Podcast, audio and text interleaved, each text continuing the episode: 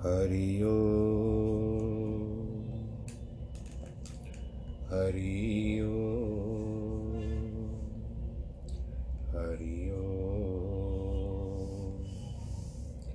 गुरुर्ब्रह्मा गुरुर्विष्णु गुरुर्देवो महेश्वर। गुरुर्साक्षात् परब्रह्म तस्मै श्रीगुरवे नमः। विघ्नेश्वराय वरदाय सुरप्रियाय लम्बोदराय सकलाय जगद्दिताय, नागाननाय श्रुतियज्ञविभूषिताय गौरीसुताय गणनाथ नमो नमस्ते। जिस घर में हो आरती, चरण कमल चितलाय, तहाँ हरि वासा करे, ज्योत अनंत जगाए जहाँ भक्त कीर्तन करे बहे प्रेम दरिया, तहाँ हरि श्रवण करे सत्यलोक से आए। सब कुछ दीना, अपने भेंट करूँ क्या नाथ? नमस्कार की भेंट लो, जोड़ू मैं दोनों हाथ। शांताकारं भुजगशयनं, पद्मनाभं सुरेशं, विश्वाधारं गगनसदृशं, मेघवर्णं शुभाङ्गं लक्ष्मीकान्तं कमलनयनं, योगिवृदानगम्यं, वंदे विष्णुं भवभयहरं सर्वलोकैकनाथं। मङ्गलं भगवान् विष्णु, मङ्गलं गरुडध्वज, मङ्गलं पुण्डरीकाक्ष, मङ्गलाय हरि सर्वमङ्गलमाङ्गल्ये, शिवे सर्वार्थसाधके, शरण्ये त्र्यम्बके गौरी। नारायणी नमोऽस्तु नारायणी नमोऽस्तु श्रीराम, जय राम, जय जय राम। श्रीराम, जय राम, जय जय राम। श्रीराम, जय राम, जय जय राम।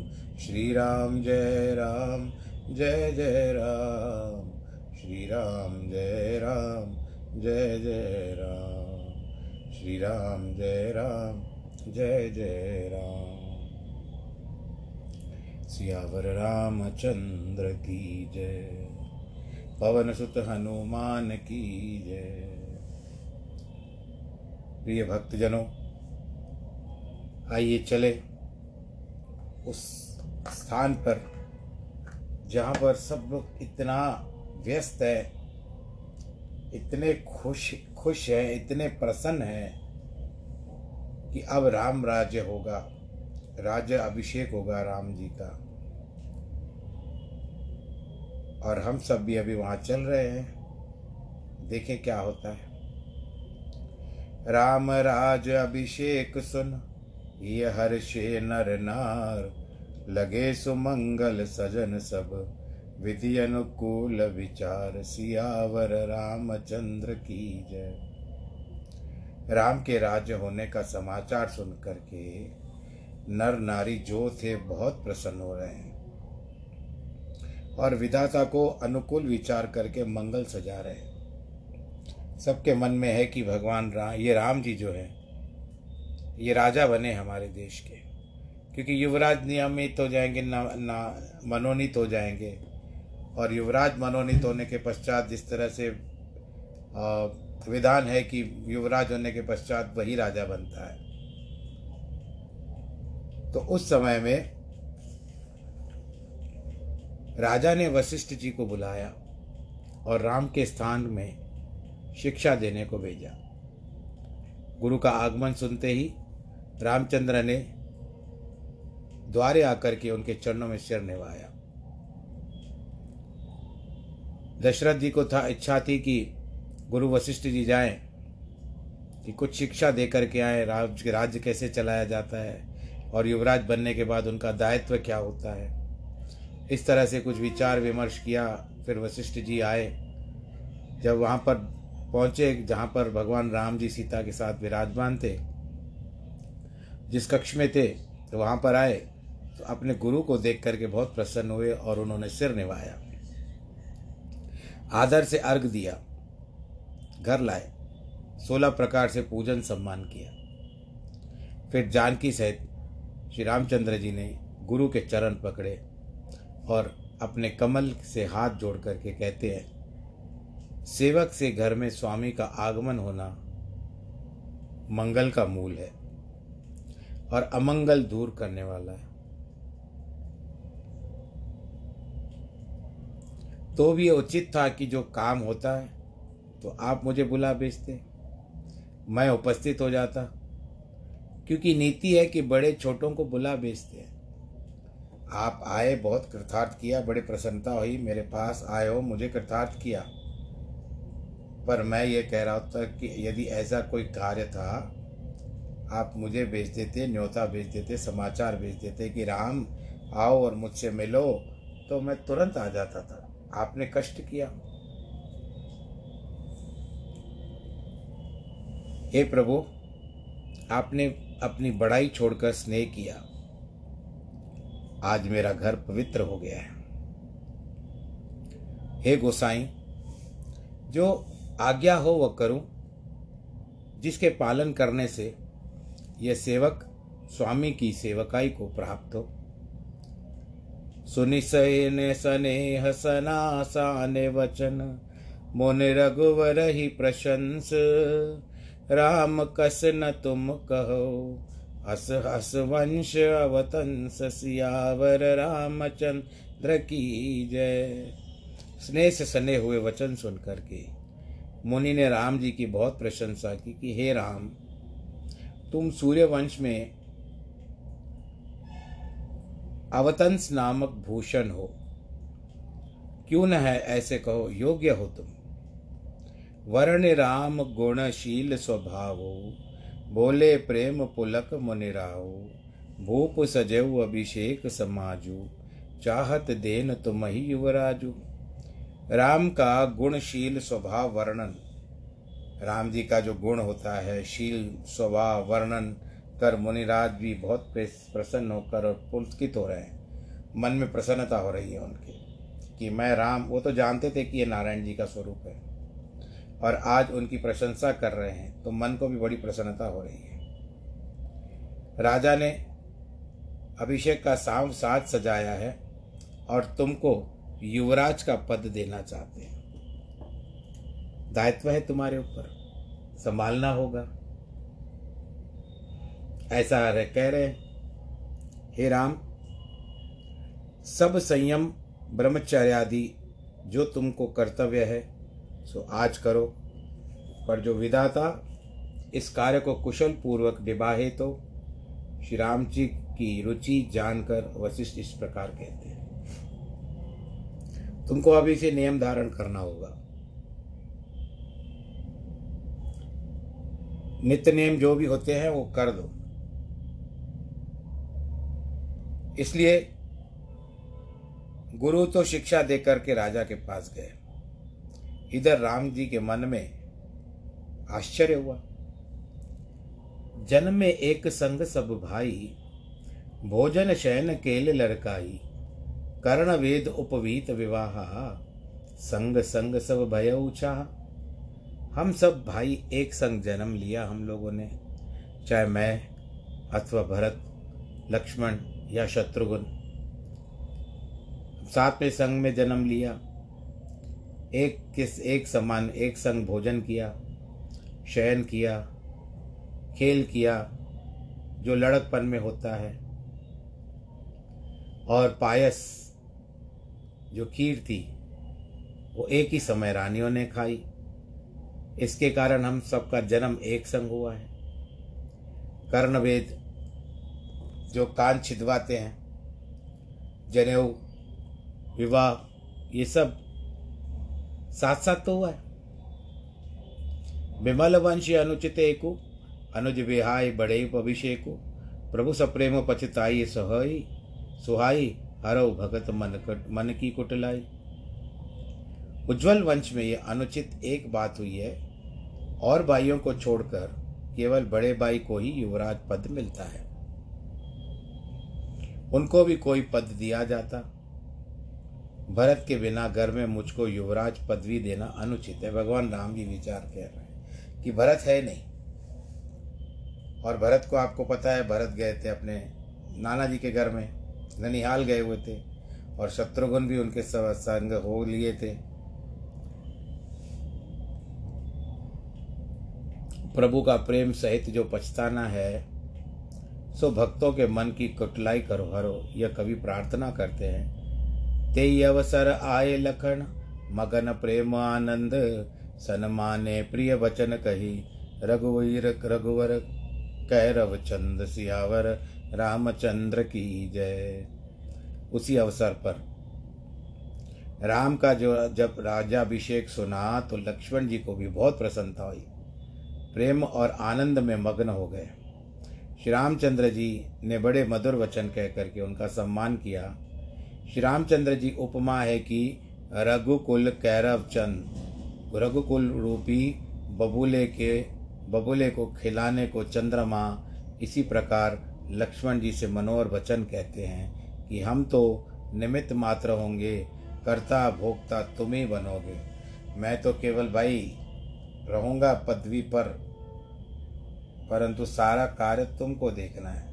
और कैरव चंद्र का भाव दोनों है, चंद्रमा कुमुद चकोर दोनों को सुख देता है, हनुमद आदि चकोर नाई बाट जोई है, हरि मार्ग चितवई रणधीरा, उनको भी सुख देना चाहते हैं। बाजई बाजन विविध विधाना, पुर प्रमोद नहीं जाय बखाना, भरत आगमन सकल मनावई आवई वेग नयन फल पावई अनेक प्रकार के बाजे बज रहे हैं। नगर का आनंद बखाना नहीं जा सकता उस समय में। भरत का आना सब मनाते हैं, कि शीघ्र आवे और नेत्रों का फल पावे। हाट वाट घर लगली अथाई, कहीं परस्पर लोग लुगाई। काली लगन बली केतक बारा पूजय विधि अभिलाष हमारा। ये बाजारे जो है, सड़कें हैं, गली हैं और बैठकें हैं। और वहाँ पर जो भी बैठे हुए हैं, लुगाइयाँ जो स्त्रियाँ होती है, कल की बली लगन कितनी देर में आएगी, जब विदाता हमारी अभिलाषा पूरा करे। अरे तुमने सुना है तो बातचीत वही थी। जहाँ जाओ, किस गली में जाओ, जहाँ पर बैठकें होती थी, सब लोग वहाँ पर बैठ करके यही बात करते थे कि कल क्या होगा। पर विचारों को क्या पता कि कल क्या होगा, किसको पता।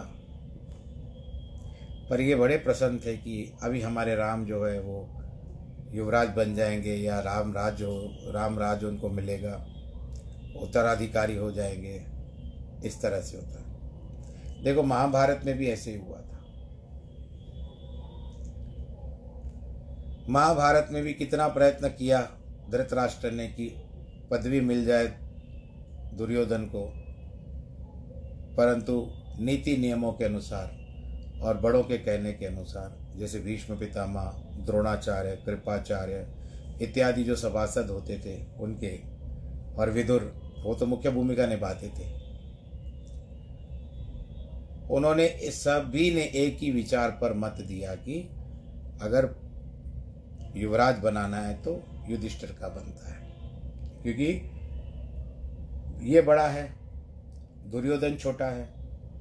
आपको भी जो राज प्राप्त हुआ है, वो आपके भाई के द्वारा प्राप्त हुआ है।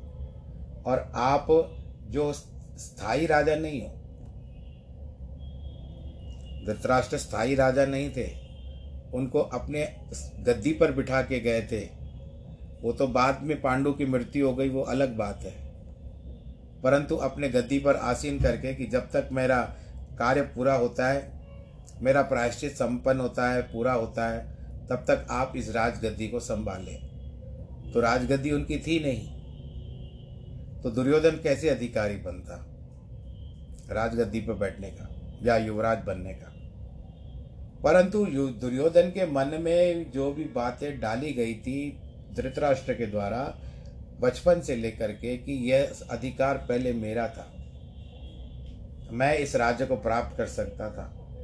लेकिन विधि ने मेरी आँखें नहीं दी, विधाता ने मेरी आँखें छीन ली, जिसके कारण आज मेरा छोटा भाई राजा बन गया। वैसे ये सब कुछ तेरा ही है, ये सब कुछ तेरा ही है। ऐसा दिमाग में, उसके मस्तिष्क में भरता गया भरता गया भरता गया, जिसके कारण दुर्योधन उसको सच्चे समझ बैठा। भले युवराज भी बना, भैया बड़े भी हो गए, सयाने भी हुए, परंतु उसके मन से वो घृणा पांडवों के प्रति जाती नहीं थी, क्योंकि इसके लिए कहते हैं कि जिसके मस्तिष्क में जो बातें लगातार निरंतर भरते जाओ, निरंतर यदि आप वही बातें भरते जाओगे अपने मस्तिष्क में तो आपको उसका इतना असर पड़ेगा, इतना असर पड़ेगा कि आप लगभग उस बात को भूल नहीं पाओगे और कभी कभी कुछ द्वेष हो जाता है। किसी से द्वेष हो जाता है। तो यहाँ पर भी वही महाभारत की कथा है महाभारत और रामायण के बाद हुआ है।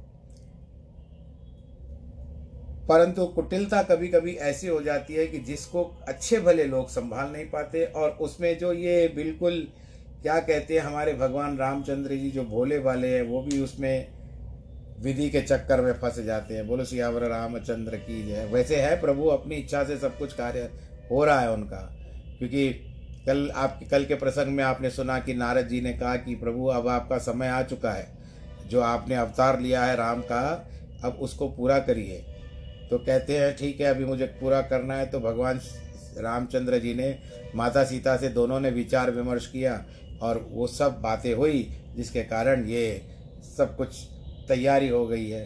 तो इस तरह से अब सब लोग बैठे हुए हैं कि अब कल होगा कल हम जब जाएँगे राज्यसभा में हो पता पता चलेगा कि किसी भी मंत्री का भी प्रधानमंत्री जी का भी जब शपथ ग्रहण समारोह होता है और या तो किसी मुख्यमंत्री का भी शपथ ग्रहण समारोह होता है तो किसी कितनी प्रसन्नता होती है कि आज मत मंत्री पद पर आसीन होंगे वो। तो इस तरह से यहाँ पर भी एक अब आ, क्या कहते हैं कि अलग ही विपुलता बनी हुई है प्रसन्नता बनी हुई है। जिसको भाई कोई आंक भी नहीं सकता एनालाइज भी नहीं कर सकता। कनक सिंहासन सिया समेत, बैठे राम होई चित चेता। सकल कह सकबही कोई काली, होई काली विग्र मनावई देव कुचाली सोने के सिंहासन पर, श्री राम जानकी जी समेत रामचंद्र जी बैठे। तब हमारे चित्त चेते हुए सब कहते हैं कि प्रातः काल कब होगा प्रातः काल कब होगा प्रातः काल कब होगा। जैसे ना लग रहा था कि रात बहुत बड़ी हो गई। रात कटती क्यों नहीं है? ये चंद्रमा जाता क्यों नहीं है? इस पे लिखा हुआ नहीं, ऐसे हम विचार पर कर रहे हम भी उसमें खो जाते हैं, आनंद आता है। कटकी, कटती क्यों नहीं है रात ये? अरे रात, तू जल्दी कट जा। हमको उन नेत्रों को दर्शन करना है जब हमारे प्रिय राम को हम गद्दी पर आसीन देखेंगे। हम अपने नेत्रों से उस युवराज का दर्शन करेंगे, जिसके भविष्य में अयोध्या का राज करना आएगा। और हम बड़े प्रसन्नता से हम अपनी अपनी बातें लेकर के उस राम के पास जाएँगे। तिने सुहाय न अवध बदावा। चोरही चांदनी, रात न भावा। शरद शारद बोली विनय सुर सुर करही, बारह बार पावले परही। उनको अयोध्या का मंगल अच्छा नहीं लगता। जैसे चांदनी रात सबको भाती है, पर चोरों को अच्छी नहीं लगती। चोर तो कहते हैं कि सदैव उमावस रहे। सदैव काली रात रहे तो क्योंकि चांदनी छिटकती है, सब जगह फैलता है, उसका प्रकाश तो चोर कैसे चोरी कर पाएँगे? सरस्वती को बुलवा कर देवता विनती करते हैं, बारंबार चरणों में पढ़ते हैं, विपत हमारे विलोक बड़ी, मात करिए सोई आज, राम जाई वन राज तज, होय सकल सुर काज सियावर, रामचंद्र की जय। हमारी बड़ी विपत्ति देख करके माता, वही कार्य आज कीजिए कि श्री रामचंद्र जी राज छोड़ करके वन को चले जाएँ, जिससे हम देवताओं का काम भी हो जाए और उनका अवतार भी पूरा हो जाए। आज कहने का भाव है कि कल काम बिगड़ जाएगा। एक बार यदि वो बैठ गए, युवराज बन करके तो वन में जाना असंभव हो जाएगा। क्यों जाएँगे? तो इसके लिए ऐसा कोई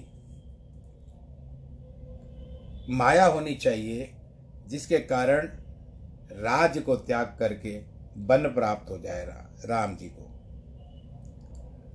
सुर, सुन सुर विनय, ठाड़ पछताती भयउ सरोज विपन हमराती। देख देव पुन कहे निहोरी, मात तोई नहीं थोरो खोरी।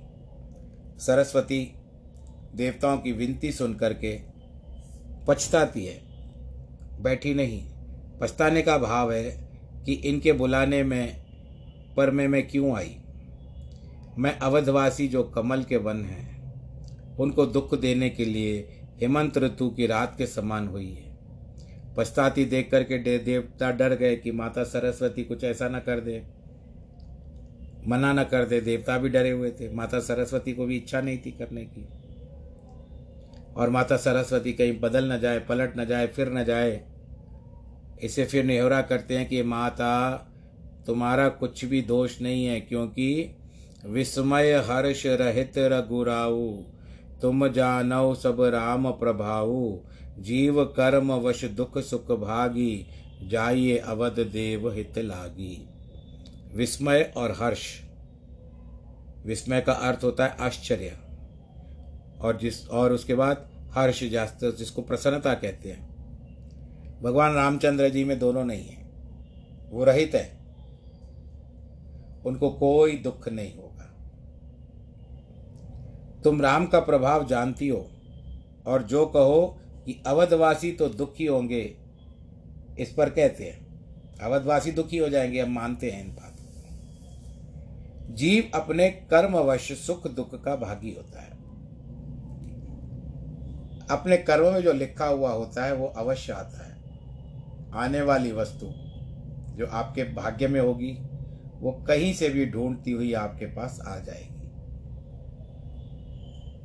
और जो घर से वस्तु जाने वाली होती है तो कहीं ना कहीं से उसका मार्ग निकल जाता है। कितना भी प्रयत्न करो रोकने का तो निकल जाता है।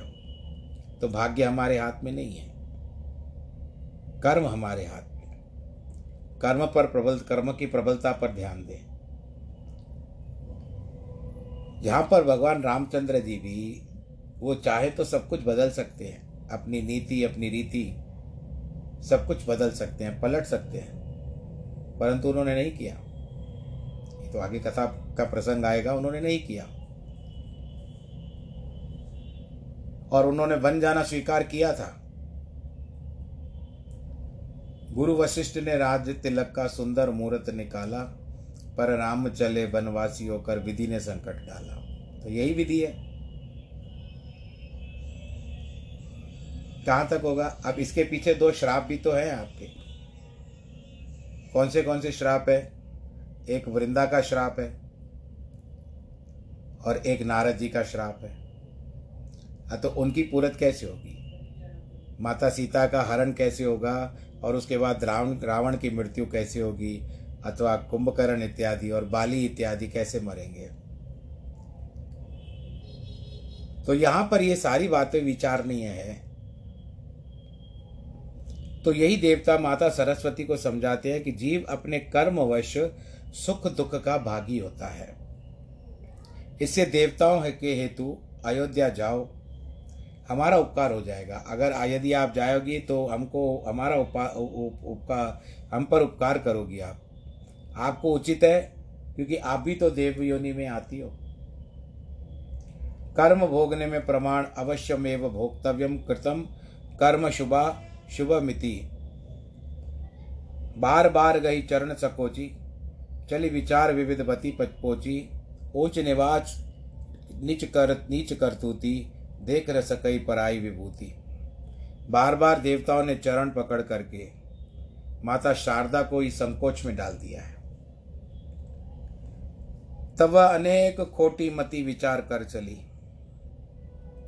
राजापुर के पुस्तक में विविध पाठ लिखा है। उसी के अनुकूल यह अर्थ है और पुस्तक में विबुद्ध मत पोची यह पाठ है तो उसका अर्थ करना कि शारदा देवता देवताओं की खोटी मती है। ऐसा विचार करके चली। माता सरस्वती की खोटी मती नहीं है। वो सोचती है कि ये देवताओं की मति खोटी है। ऊँचा तो निवास और नीची करतूती है। रहते कहाँ पर है? आकाश में। पर करतूत कहाँ की करते हैं? नीच, जी धरती की तक करतूत करते हैं। आगिल काज विचार बहोरी करही चाह कुशल कव मोरी, कवि मोरी हर्ष हृदय दशरथपुर आई जनुग्रह दशा दुसर दुखदाई फिर अगला कार्य विचार कर, जब श्री रामचंद्र जी वन को जाएँगे तो गौ, ब्राह्मण, देवताओं का कार्य कर, रावण को भी तो मारना है। उस यश के वर्णन में कुशल कवि, हम चाह करेंगे, ये विचार मन में प्रसन्न होकर महाराज दशरथ जी के नगर में आई। जैसे दुखदायी ग्रह, शनि आदि की दशा आती है। कई लोग शनि से डरते हैं ना। अरे, शनि की दशा आ गई, शनि आ गई। पर कईयों को शनि की जो साढ़े साती होती है, वो भी बहुत अनुकूल जाती है कईयों को। पर ये सब बातें एक तरफ़, प्रभु राम का नाम एक तरफ़। हम ग्रह गोचर के चक्कर में नहीं जाएँगे। हम आनंद के साथ बैठे हुए भगवान राम जी का जो कथा है, उसको सुन रहे हैं, कर रहे हैं। पढ़ रहे हैं। नाम मंथरा मंदमती, चेर के कई केर, अयश पिटारी ताहि कर गई गिरा मत फेर, सियावर रामचंद्र की। जय। मैं विचार करता हूँ कि आप लोग कहते हो या नहीं कहते हो। जय। सुनते हो, ठीक है। समय पे कथा आती है कभी कभी विलम्ब हो जाता है, ऐसी कोई बात नहीं है। पर जैसे मैं कहता हूँ कि आपके मुख से निकलना चाहिए, आपके मुख से भी राम निकलना चाहिए, तभी आपके हृदय को आराम मिलेगा। मंत्रा, मंथन करने वाला।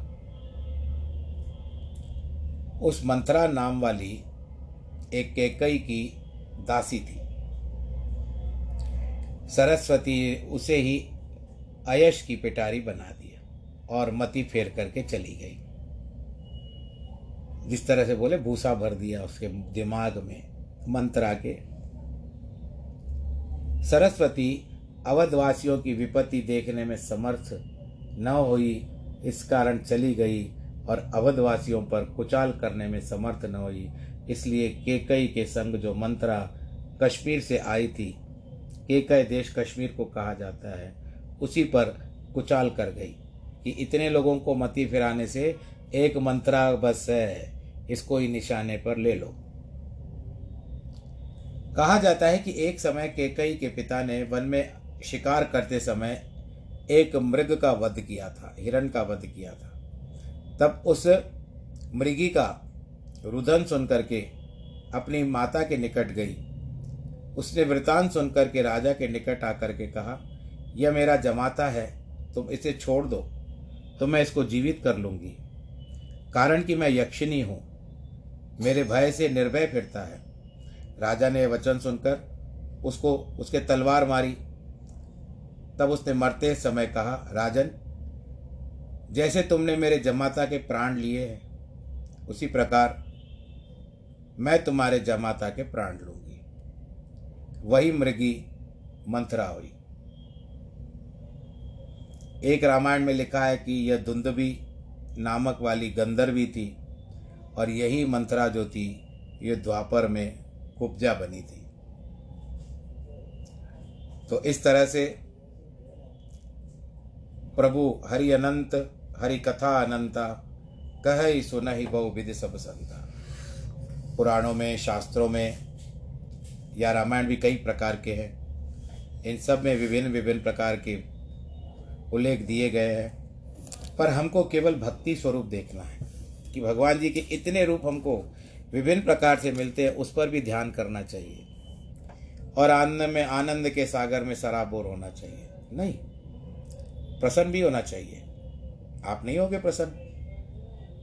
तो आज के प्रसंग को, क्योंकि विश्राम आ चुका है यहाँ पर, इसके लिए प्रसंग को हम यहीं पर छोड़ते हैं, विश्राम देते हैं।